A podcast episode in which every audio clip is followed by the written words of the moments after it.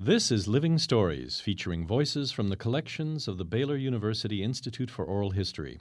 I'm Louis Mazet. In the late 1800s, cotton was the driving force in Waco's economy, and the city wanted to implement a fall festival to celebrate the white substance.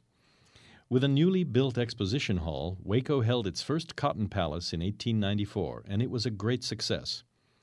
The building burned shortly after the month long event, but was rebuilt and opened again in 1910, and for two decades the Cotton Palace drew people from all over the state with sights and sounds galore.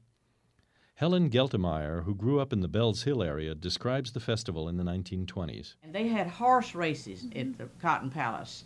Then, right in the middle was the football field. Then they had all these other barns, like Quorum, Mr. Quorum there on uh, Burnett, Mm-hmm. had all these horses for you to go ride them. They had motorcycle races mm-hmm. there, just everything they could mm-hmm. try to do. Mr. Cheaves, C H E A V E S, was the manager of the Cotton Palace. The main thing is where we had fun is going in the display of all the women putting their clothes and their canning in the woman's building. It was wonderful.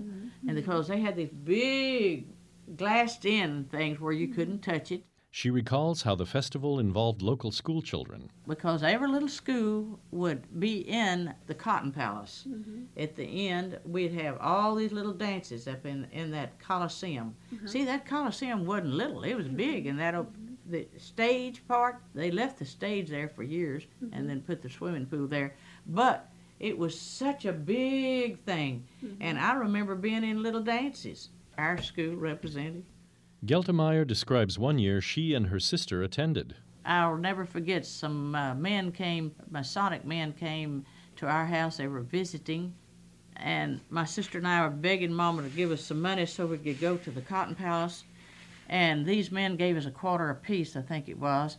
But when we got down there at 15th and Ross, where that was one of the gates close to our house, instead of on Flint and Cleveland, it's Ross, we would go through this gate to go to school and everything else they took my quarter, our quarters, to get in, and then we didn't even have any money to ride anything. We were so defeated because we didn't have enough money. Oh no.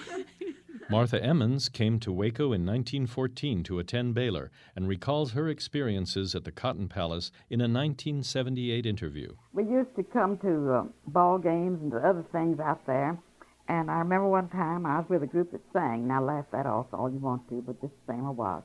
The streetcars would stack up at that end of the line, and the midway was the big show, you know, where you'd have oh the rides and all that sort of thing. And then the exhibits were in the exhibit hall, and the uh, Queen's Ball was a big feature, and, and beautiful, magnificent gowns. The Cotton Palace held its last festival in 1930 because of the Depression that was ravaging the country. But Waco residents breathed new life into the tradition in 1970, and the Cotton Palace continues today as a yearly stage production that tells the history of Waco. Living Stories is heard every Tuesday on 103.3 FM, Waco's NPR. For program transcripts or more information about the Institute for Oral History, visit us at baylor.edu slash living stories.